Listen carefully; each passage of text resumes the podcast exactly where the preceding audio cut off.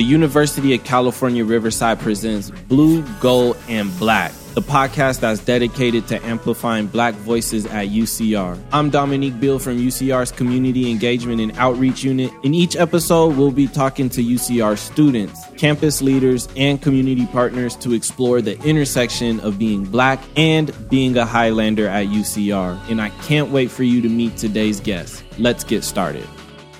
What's up, everybody? Welcome back to the Blue, Gold, and Black podcast. My name is Dominique Bill. I am your host. Super excited to be amplifying another Black voice here on campus. Today we have Michelle Burrows coming to us from the School of Medicine, and she serves as the Deputy Director for the Center of Healthy Communities here at UCR. Uh, Ms. Burrows, how are you doing today? I'm great, Dominique. How are you? I'm doing well. Super happy it's a Friday. right? Yes. So thank you so much for making the time to be here. I know things have been super, super busy. So we're really excited to have you. Um, so let's just go ahead and jump in. But could you please tell our audience um, a little bit more about what you do here at UCR, please? Okay. So um, like you stated, I'm the deputy director for the Center for Healthy Communities at the School of Medicine. And um, what we basically do in the School of Medicine for, through the center is we do community partner, community based research. And what that looks like or what that means is I go into the community, I engage the community and talk to them about their health priorities and establish um, an understanding that we want to partner with them on developing um, or improving our health outcomes throughout the Inland, Inland Empire communities. And in doing so, we need their help.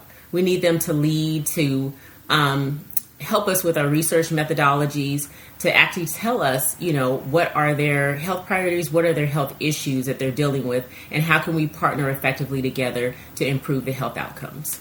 Thank you for uh, sharing that. So, can you kind of talk to us a little bit about why it's so important to make sure that the community that you're serving is actively engaged in the research and the practices that you're trying to develop to improve these health outcomes? Because I think a lot of times, there's not a whole lot of collaboration when it comes to certain things, especially like within medicine, right? So, how do you begin to approach the community for one? Um, and then two how do you guys keep them actively engaged in the work that you're doing to make sure that the outcomes um, are as positive as possible for that community? Well first we have to develop a rapport a relationship with our community members and then um, cultivate trust. You know they have to trust us and we have to basically um, we go out and talk to them because we want to understand what are the barriers to them accessing um, health care mm. or just living a healthy lifestyle in general. You know there's so many things so many variables that that come into play. You know some of our programs are not culturally appropriate. Um, we don't have like recipes so, so like for example we're doing diabetes um, management. Well some of the um, recipes you know if you're going to be living, you know, and managing your diabetes, they're not unfortunately they're not culturally appropriate. They actually strip and take out all the wonderful cultural foods that you enjoy eating, right? So we need to um, tailor them in a way that, you know, people are going to use them and actually manage their diabetes. You know, they're going to reduce some of the salt um, that they're using, reduce some of the sugar, you know, that they're putting in some of their, their culturally appropriate recipes. You know, we need to ask them what what is keeping you from, you know, adhering to either what the doctor has said, you know, if you have a particular diagnosis, what is what are the barriers? We need to hear from them instead of making these assumptions. And I think we do that a lot, mm-hmm. especially as, you know, researchers or educators. We make these grandiose assumptions that um, people just don't want to be compliant, right? That they they don't want to be healthy. And I think that's, you know, that's a misnomer. Everyone wants to be healthy. Everyone wants to live a long, healthy lifestyle. But there are definitely barriers. There are definitely issues that prevent people from doing so. So, really trying to get into the community, hear um, their concerns, you know, what their issues are, and why they're not being maybe compliant to, you know, their treatment um, the treatment that they've been given. So um, that's the main point of what we, you know, what we do. Yeah, and you know, I that's obviously super important. Um, when I was in undergrad, I took a cultural psychology class, and pretty much the the the general principle of that entire class was if you want to be able to provide someone, you know, therapy or mental health services, having at least like a small base level understanding of their cultural black black cultural background um really goes a long way in the way that you're able to service them. And like it was kind of like eye opening to me but when you kind of sit down with it it's like oh yeah that's super obvious. Maybe i should know where these people come from or their language or a little bit about their culture and how their culture's relationship to health actually plays out. So can you also just tell us because we are a public serving institution what does it mean to what like what does public health actually mean as opposed to just any other sector of the health industry? What is public health supposed to be and how are we trying to carry that out better here at UCR public health basically is serving the public you are here to serve the public mm-hmm. and to mm-hmm. improve mm-hmm. upon um, their health outcomes whether that means behavior change um, providing opportunities for access to services, tailoring programs so that you know the interventions are true interventions that people are going to access and and be healthier on the other side. So it truly is just going out there serving the public. And what people don't realize is, you know, it has public and it has health in the title. We need to engage the public. Only other people can tell you what, you know, what the true issues are and why they are not living a healthy lifestyle. I think everybody knows, you know, oh, you eat your fruits and vegetables, right? You get physical activity, you know, and great, you're going to be healthy. But why aren't people doing that? Why aren't people, you know, eating healthy? Is it because they don't have access? They live in a food desert, they don't have access to nutritional foods? Are they not exercising because they don't have access to public, um, safe public places where they can go out and be active and play?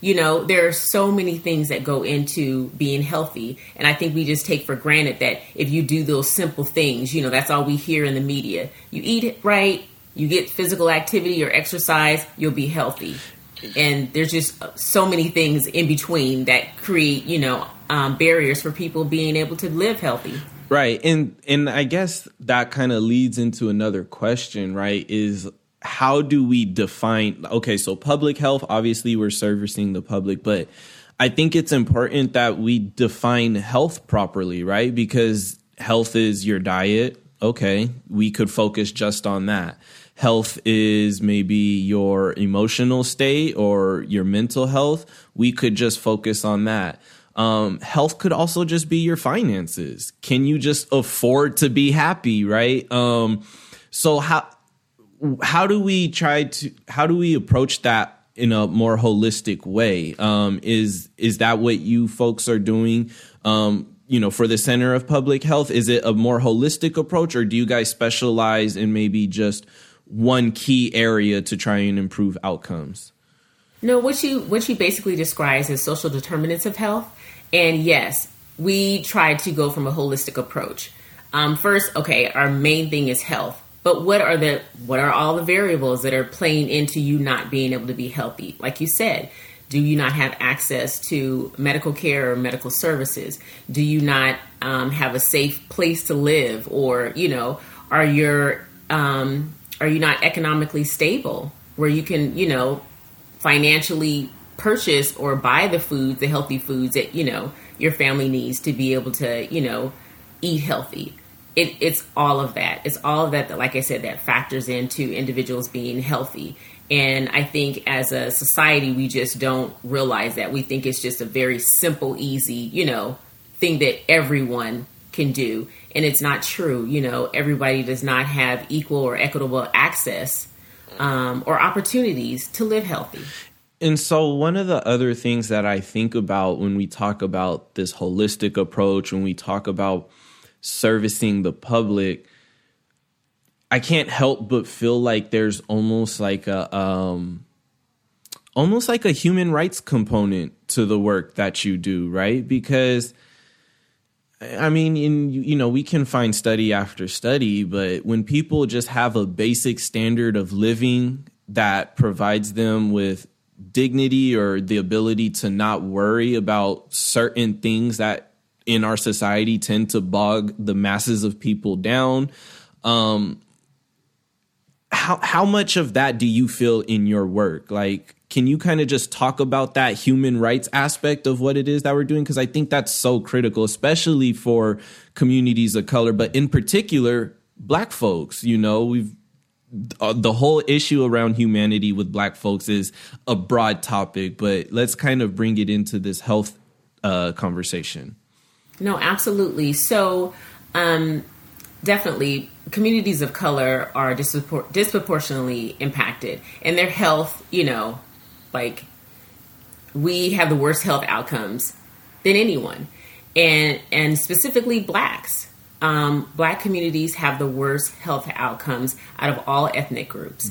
And um, just recently, both of our counties, Riverside County and, and San Bernardino County, declared racism as a public health crisis.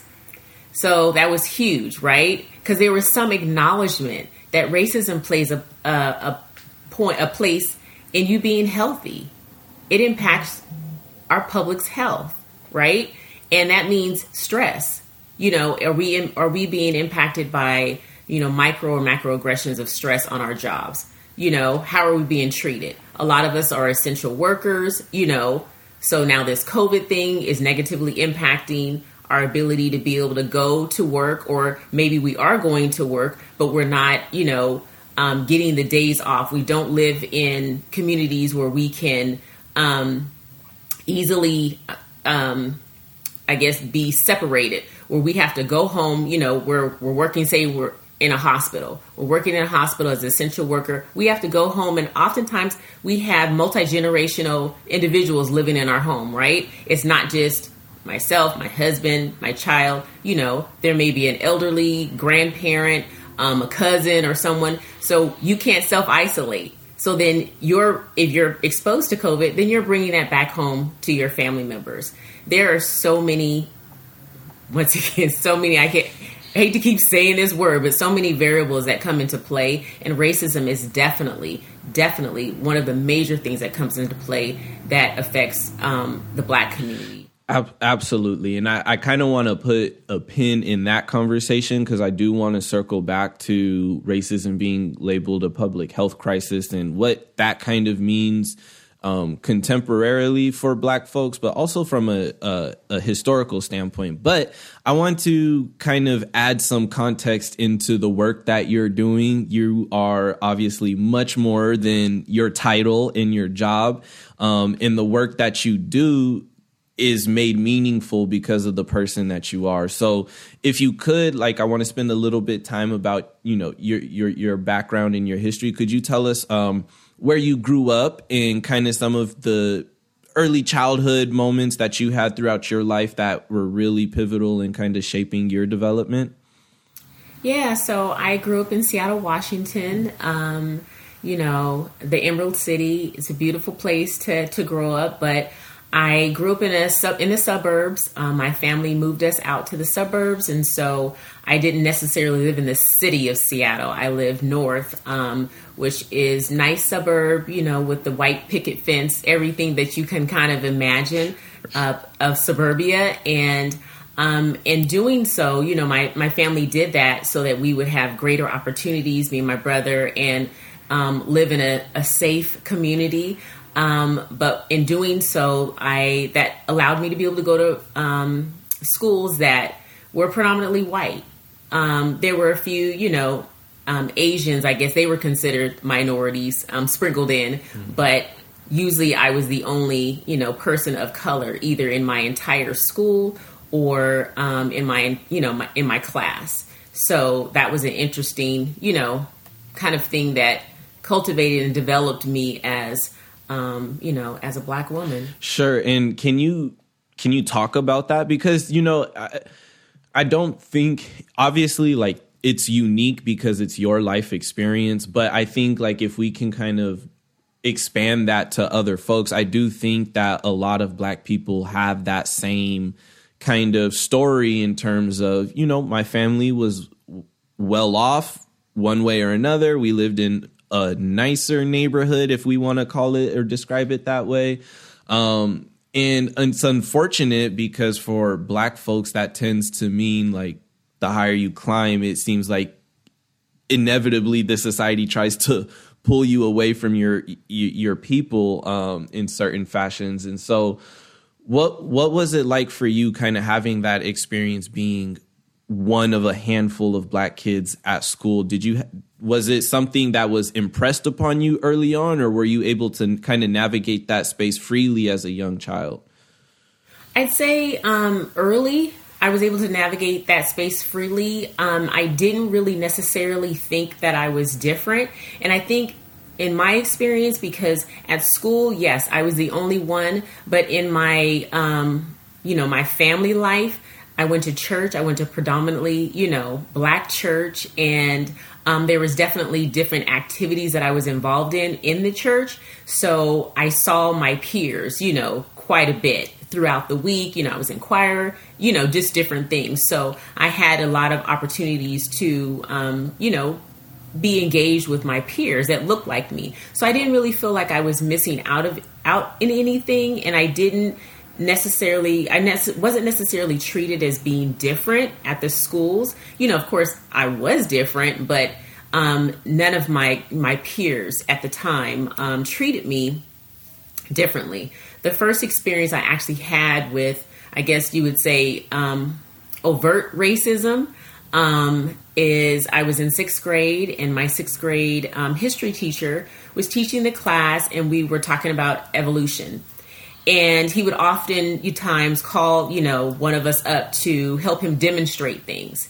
And so this particular day, he called me up and asked me to stand up in front of the class, you know, and I was so excited, right? Because, you know, I got to be the teacher's assistant that day and, um, you know, help him teach on evolution. Had no idea what uh, he was going to do, but, you know, he asked me to be his assistant. So I gladly jumped up, went up to the front, and I had on long sleeves. He asked me to pull up my sleeves of my um, top, and so I pulled pulled up my sleeves, and he took his little like pointer, and he said, "You see all the hair on her hands, um, on her arms."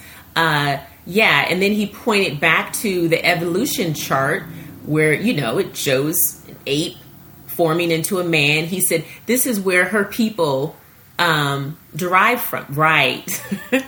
Can imagine my shock and horror uh, I had no idea it was going to go in that direction. Um, I was actually frozen because I, I, couldn't believe that this was happening to me. You know, my some of my classmates were laughing. Um, some of them, I think, were in shock. And one of my um, classmates that I actually had been in school with since first grade, she j- jumped up and grabbed me and pulled me out of the classroom and took me to the office. And in tears, described what had just occurred.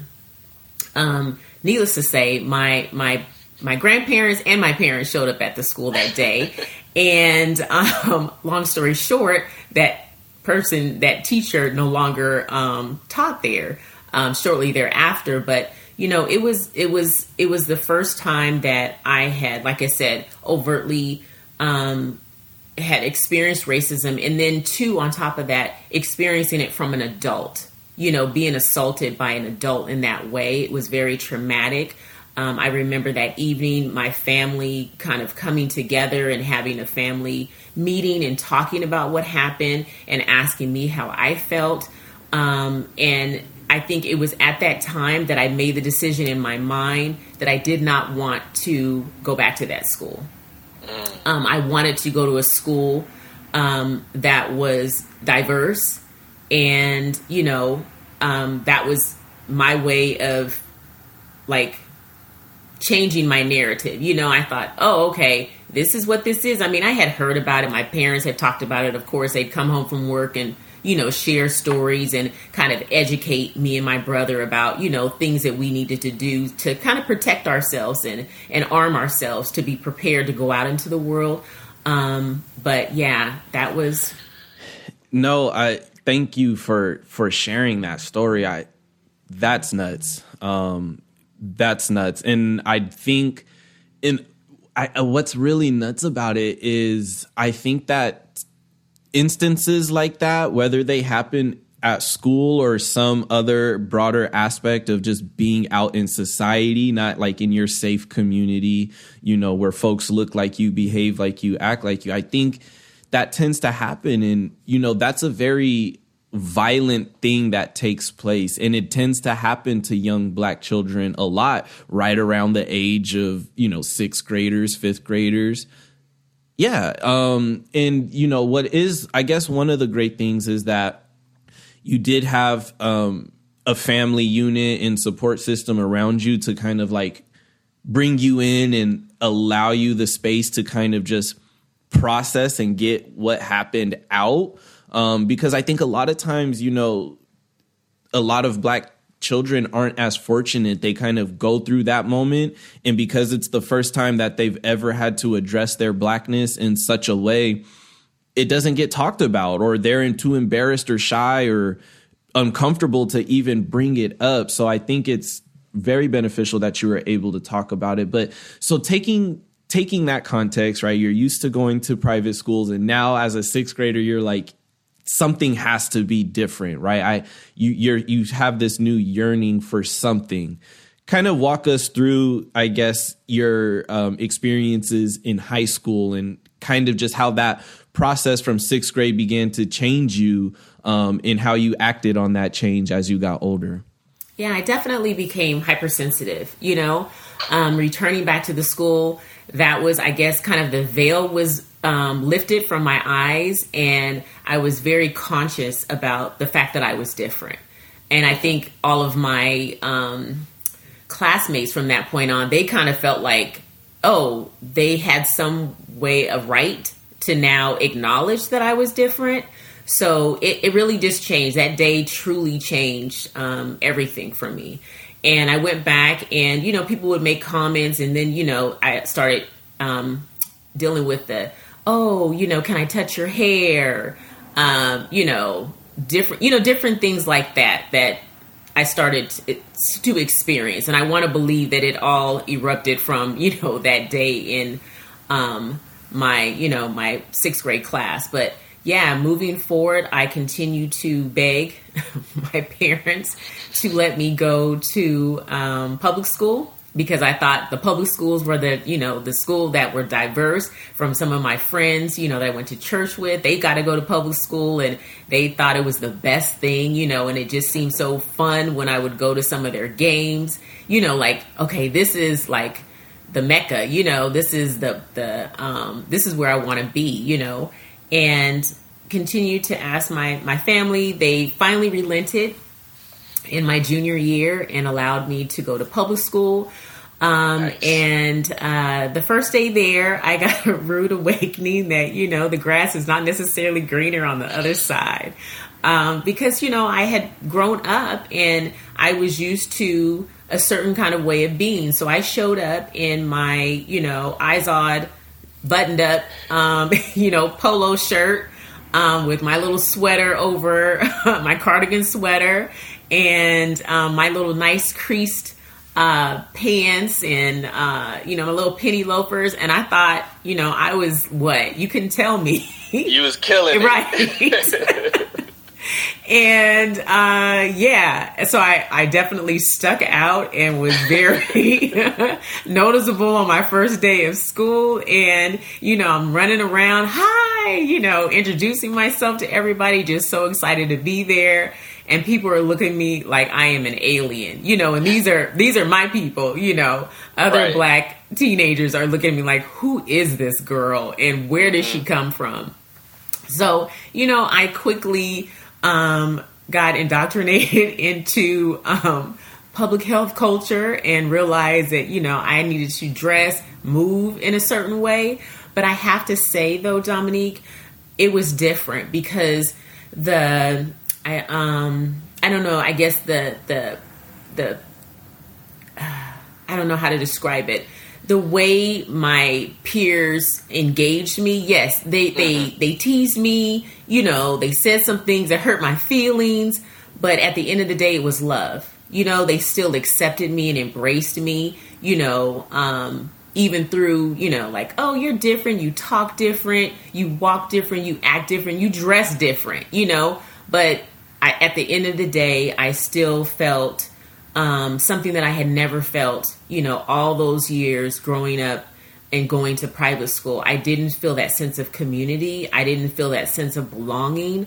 Um, and it was a beautiful, it was a beautiful experience. Yeah. No, I, I think that's one it's super funny um, because that's like straight out of a, a, a teenager comedy type movie right? You know the the private school girl comes to public school and and really it's just about paying dues you know what i'm saying? It and that's how and that's how our people are you know? Uh, someone new walks in the room we're all looking up like you know this girl over here? Like but um i i do like the fact that you said while it was an adjustment period for you and you know it it hurt your feelings at times it was still reinforced with this idea of like these are my people. They love me. They care about me. And i'm only getting teased because they care about me right? And it's a totally different contrast compared to what you were dealing with, you know, let's say in sixth grade in middle school with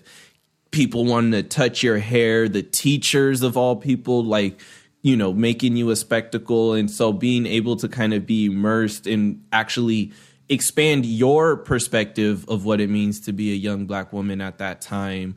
Um, I think is really, really dope and really special. So when you get ready to start, when the conversation of college is coming around and it's senior year, um, w- where did you want to go to college and how did all of that come about? Oh, that was another, um, uh, I should say, interesting conversation with my family. So, uh, everybody just assumed that I was going to go to the University of Washington. You know, great school, right? Great school. I had a full ride to go to the University of Washington. Um, so, you know, it was a no brainer, except for me.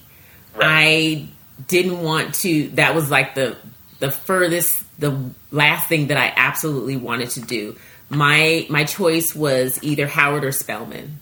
Mm. You know, one of them will accept me, and my family, surprisingly, they were like, no, you will not, you know, you think you, you've, um, you know, you've matured, like you understand the world since you went to public school, but you still have so much to learn. We are not going to allow you to leave the, you know, the comforts, kind of the protective, um, you know, you you community things, but you just can't. Yes, just yes. They're like, we're not going to let you leave and go. What? now you want to go out of state? You know, first of all, your plea was to go to public school. We allowed you to do that. You know, so kind of like come back, you know. Right. And um, I uh, was, you know, asked to, you know, asked relentlessly to go. They said no. So their their um, compromise was to allow me to go to California because I had family in California and go to another private school in California, um, predominantly Caucasian yes. and um, Asian private school in California. So that was their compromise. So, you know, I was like, okay, at least I get to get out of Washington, right? And I can kind of live my own life. And, you know, once again, I'll find my, I'll find my tribe sure. in California. I'm sure there's got to be others. So, you know, we'll bind together and I'll find my tribe. Well, I did not. I, I felt like I was thrust back into literally my elementary years. It was the same you know, it was the same culture, same community. And I, you know, felt a sense of rebellion because I didn't want to revert back. You know, I was like, that's not the person that I am and that I'm growing to be. And I don't want to go back there. So, um, fortunately for me, uh, there was some question about their accreditation. So, um, you know, I made a plea and went home, you know, during Christmas or winter break and said, Hey, you know, family, I would love to, you know, go to Howard. And unbeknownst to them, I applied and did not, um, yeah, applied and did not tell them Uh, nice. I applied nice. and got accepted. And when I was told that I couldn't go there, originally I sent in also a letter of deferment for a year. So yeah, I had I had my plan. Um, because of the accreditation issue, my family were like, "Yeah, you know, we can't have you going somewhere where there, you know, there's some accreditation issues." So I was able to transfer to Howard, and um, you know, kind of the same thing, but a couple of years later experienced almost identical the same experience when I went to uh, public school. Like, okay, who is this girl? Um, but I I can't even tell you above and beyond my expectations. Going to HBCU, uh, just being able to be taught by professors that look like you, and not only look like you, but just um, so knowledgeable and respected, you know, worldwide. And the level of concern and support they had for they have for us, you know, is is parallel to none. Like if you needed any kind of help, they were always available. And I think because they understood, you know, that we have to help each other. And I'm not saying like um, anything that would, you know, be inappropriate. You know, they definitely weren't like letting us do anything we shouldn't do, but just being available to us to, you know, say, I really don't understand this concept. Can you break it down to me? And they would, you know, have office hours, give us their, um, their, I think oftentimes their home numbers, you know, to say, yes, call me, I'm available to you.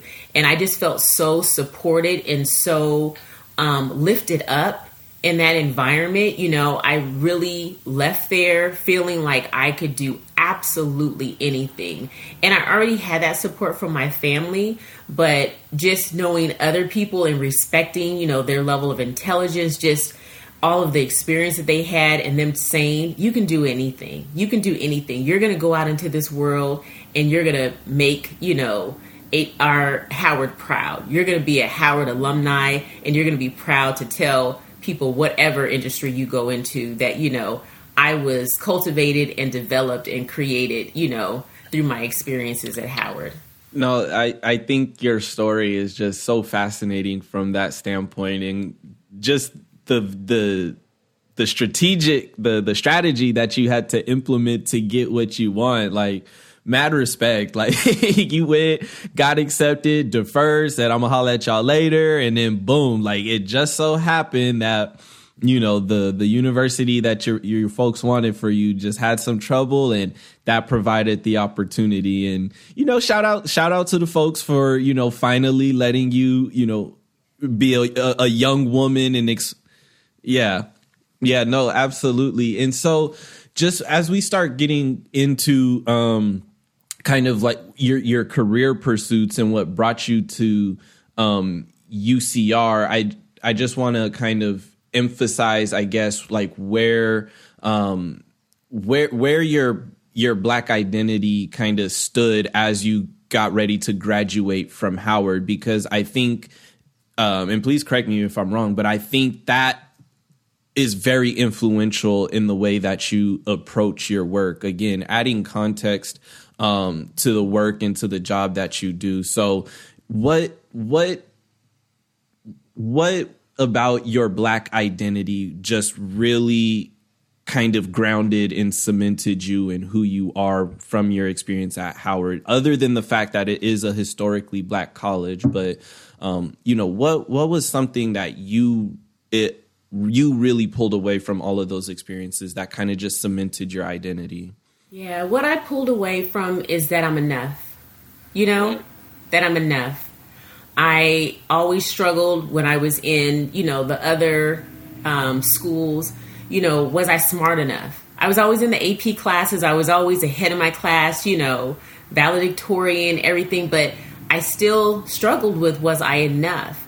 And so I left Howard knowing that I was. I had answered that question. I was enough and that I could go out here and be a black woman in, you know, my career of choice and be successful and not ever question because I was told a lot of people will continually question the higher you rise, they will challenge you and they will question you as to whether or not you're qualified. And that is the truest statement that, you know, a professor ever told me. You will forever be challenged because you have ambition, you want something out of your life, you want to help people, and people are going to always, you know, say, "Well, I don't know, are you qualified to be in this position?" And to this day, I get questioned as to whether or not I'm qualified to be in this position. But I know within myself, I'm self secured, you know, and I know and confident that yes, I'm absolutely, sometimes I'm overqualified. And I let people right. know that, you know, I'm here because I want to be here. Um, because one, really, one, I'm one, overqualified to be one thousand percent, one thousand percent, and I'm glad that you shared that because black students deal with that all the time. Um, they have a chip on their shoulder, um, and they feel like as hard as they work, as many accolades as they achieve, they get into the school of their choice, and yet they can get here and still feel like maybe I don't belong for whatever reason, right?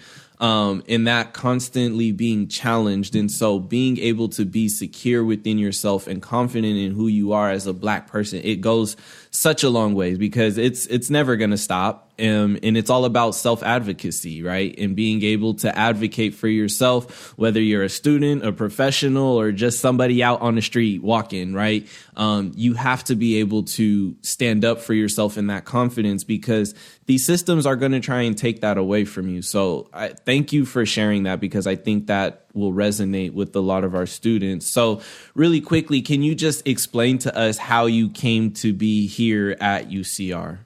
Yeah, so I have um, for the most of my career, I've been in a hospital or clinic setting, and it's been great. It's been absolutely wonderful. And then I transitioned and worked in the nonprofit um, sector for a while. Never, ever, ever saw myself in academia. Like, I just didn't feel like there was a place for me here. And um, so I was happy, you know, happy in the, like I said, the the medical hospital realm, happy in the nonprofit realm. And this opportunity presented itself for me to come to academia. And I can tell you, um, never say never, because this has been the the most enriching um, experience in my career because I feel like I have the best of all of you know all of the worlds combined. I truly am able to make um, an impact and a difference not only in the educational side of um, you know life, but also you know in the community, in the medical um, sector. So I feel like this is this is the best you know culmination of of all of my talents and skills being able to be utilized in my role as a deputy director for the Center for Healthy Communities. I always want to be, you know, boots on the ground. I never want to be in a position where my title may say that I'm in a position where, you know, I'm kind of like up here in the ivory tower, but I never wanted to actually be, you know, you know what I mean, in the ivory yeah. tower. I never wanted to be far removed from the community and the people. And this position allows me to be amongst the people, to really have conversations, real conversations um, in depth conversations, sometimes conversations that are hard to hear, but I need to hear because if we're really trying to improve the health outcomes of our Inland Empire communities, I need to hear what's working, what's not working, and how we can work together to improve um, those things so that everyone has access, that there are no um, social um, inequitable barriers that are creating people from living, like I said, their healthiest life. Yeah, I, I love that you talk you mentioned about remaining on the ground, right? Or firmly planted in reality. And, you know, we being here at UCR in the UC system, we know UC loves their fancy titles assistant, vice, director, chancellor, provost of this, that, and the third. And it can be intimidating uh, for students in particular to go out for resources if they know that you have seven words in your title. Um, and again, just kind of going back to that aspect, just like your professor told you, the higher you climb, the more challenges you're going to face. But inevitably, that climb, it tries to pull you away from the ground. It tries to pull you away from the community. And it tries to get you to not center yourself in the work that you're doing. And so, going back to this concept of racism being a public health crisis, right? Racism is experienced from the womb to the tomb. Like there's tons of research that indicate what the mother experiences as far as like racial battle fatigue and everything else transfers into their young ones. So at birth, black children already have an experience with racism, whether conscious or not. So we have, in my opinion, a vested interest in this whole idea of what public health means as black people. So one thing I also want to do is in order to provide students with with gateways and opportunities to resources are there ways that students can get involved with the work that you're doing um, in the Center for Healthy Communities? Um, and if so, talk to us about some of the ways that students can get involved, whether it's at an undergrad level or an exclusive to them being in the School of Medicine. But how can students, especially Black students, get engaged with this topic of public health and improve their communities?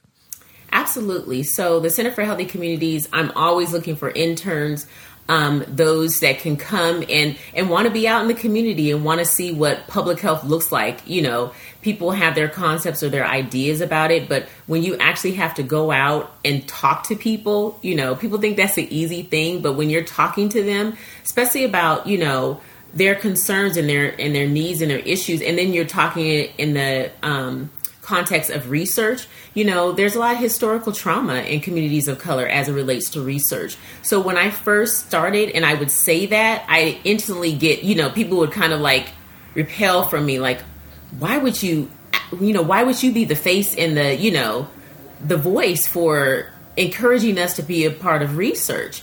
And so I had to help them understand no, I'm asking you to be a part of it's not like your grandfather's research. This is a new day.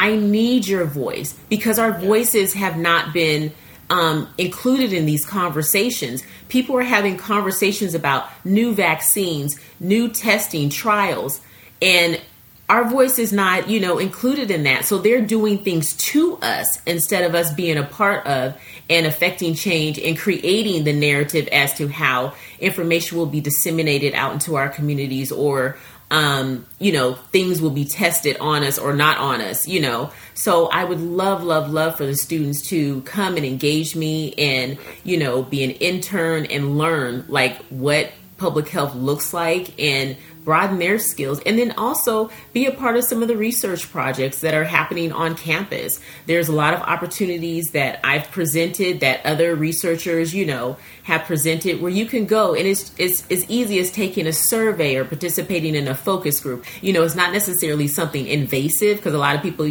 you think they think research they think it's something invasive, but no, it's lending your voice, lending your perspective, your lived experience, your time and talents to, you know, creating a narrative. Because there's just not a lot, honestly, there's not a lot of data for blacks.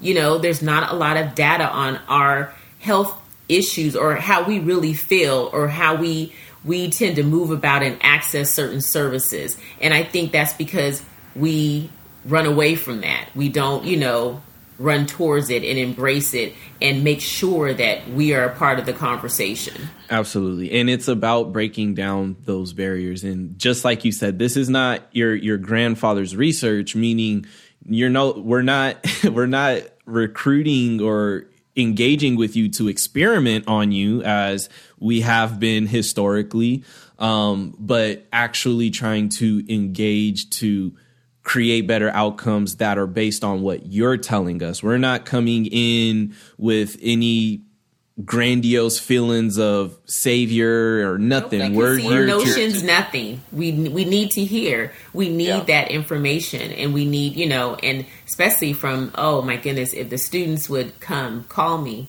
I'm sure Dominique will give you my contact information. We're gonna put Call all me. that in the description. you know, address, I, I, would number. love, love, love, like I said, for them to to you know lend their voices and be a part of these conversations, and so we can yeah start creating programs and interventions that are culturally um, appropriate, so that we we can live healthier. Yeah. We have access to live healthier. Beautiful. So I, I we're coming up on the end of our time. I do have two more questions. One question that I actually kind of just thought of right now this whole idea of engaging with the community, culturally relevant language, being able to speak to people at their level. Um, can you, from I guess, just from your standpoint in working in public health and the work that you do, can you talk about how important the humanities are in the field of medicine? I think there's sometimes a struggle with students. They just think I need to go to bio, I need to go to chem, I need to go to this, that, and the third. And they don't, they totally push the humanities to the wayside. And then they become they're they're they're talented, they're capable, and they become a doctor and they get a black patient and they don't know how to explain to that black patient what's going on with them in a way that's going to make that patient feel comfortable. And I try to encourage students that are medically minded, that do have passions for that, that you can still get there even through the humanities, or at least at the very least, still expose yourself to the humanities. Very, very quickly, can you just kind of blow that point up a little bit? Yes, definitely. So we need our um, sociologists, we need our psychologists. You know, we need those from, like you said, from the humanities. We need you to um, be, you know, engaged in the community. You learn so much in those um, different, you know, aspects in those different schools. You learn how to talk to people, you know. Once again, people think that, oh, that's, you know, it's, it's so easy for you to go out and talk to people. No, it's not. it is not easy to engage people. So you learn, you know, about in in sociology you learned about the social factors that play into people you know and their makeup and how they move about you know and experience the world. We need people to expand you know their horizons and understand that you know everything is not black and white. There's so much gray and so many different variables that play into people's experiences. So you need to be able to have that level of um i guess just consciousness to be able to go and talk to people and meet them where they're at and say i don't know. You know i think i know but i don't know. So i need you to tell me. You be the expert and you tell me. And that's what I, I do. I don't go out you know like I said, with the with the title or whatnot i don't care about that. You know mm. i want to be relatable. I want to go to people and say you know this is what i think is going on but tell me am i on the mark? Am i off the mark? And please know that i won't be offended or anything because i need to hear from you. I want to learn you know so it's a co-learning type of situation. Mm-hmm. we learn from each other. I go out and I share the wealth of expertise and knowledge that's you know on the campus of UCR and then I say this is what we have to offer to the community. Now tell us what we can learn from you. What do we need to know in order to be able to translate this expertise and actually put it to good use yeah, and yeah. once again create positive improved health outcomes for our IE community members. Absolutely. So I and I just wanted to touch on that because it's so important and in tying that all into this holistic approach, if you're lacking or or just flat out missing that humanity component into your education or just adding that humanity context into all of this science and medicine, um, you know, you're not going to be able to serve people to the best of your abilities without some of those, you know, key understandings. Yeah, so, you have to go out and be your authentic self. You know, yeah with no, you know, like I said, no preconceived notions, no agenda. Just go out and talk to people, and and like you said, the science and great is it's great to have that behind you in your, you know, your toolbox. But you need to be relatable. You need to be yeah. able to have social, you know, etiquette where you can have a conversation with people and really be able to um, empathize with them and understand and hear their stories. 1000%. So, last question um, might be a little bit of a big question, but it's just our Black optimism segment, right? So, um, when you think about the future generations of Black scholars that are going to come through UCR, what is one of your most optimistic visions of the future for them? Um, and you can put that in the context of the work that you're doing as well. My vision is that they will have an equitable um, playing field. That when they arrive on this campus, that the environment will be one of um, full support, that will cultivate and enrich their talents that they bring to the table, and that they too will leave knowing that they are enough and they can go out into their careers and just be as successful, you know, as they had envisioned that they would be um, because they received the not only the uh, a wonderful education at UCR, but like I said, the support and um, the understanding and appreciation for the talents and skills that they bring to the table. Yeah, I want them all to, like I said, feel like this is, you know, this is a great place for me to be. It taught me a lot of things. It helped develop me as a person, and um, they leave here knowing that they're enough and that they can do anything that they um, put their minds to. Beautiful, beautiful. Well, thank you so much, um, Michelle Burrows. Thank you so much for being here on the Blue, Gold, and Black podcast. We're definitely going to have to have you back on in the future so we can keep pushing this public health conversation forward. Um, we're super happy to amplify your voice today. So thank you so much. Thank you. For sure. All right, everyone. We'll catch you next time on the Blue, Gold, and Black podcast. Catch y'all later. Thank you for joining us on Blue, Gold, and Black. This program is produced by the Community Engagement and Outreach Unit of Undergraduate Admissions at the University of California, Riverside. Learn more about attending UCR by visiting admissions.ucr.edu and be sure to check out the description for other useful links and resources. Help support this podcast by liking, subscribing, and sharing. And be sure to check out our podcast videos on YouTube. Catch you guys later.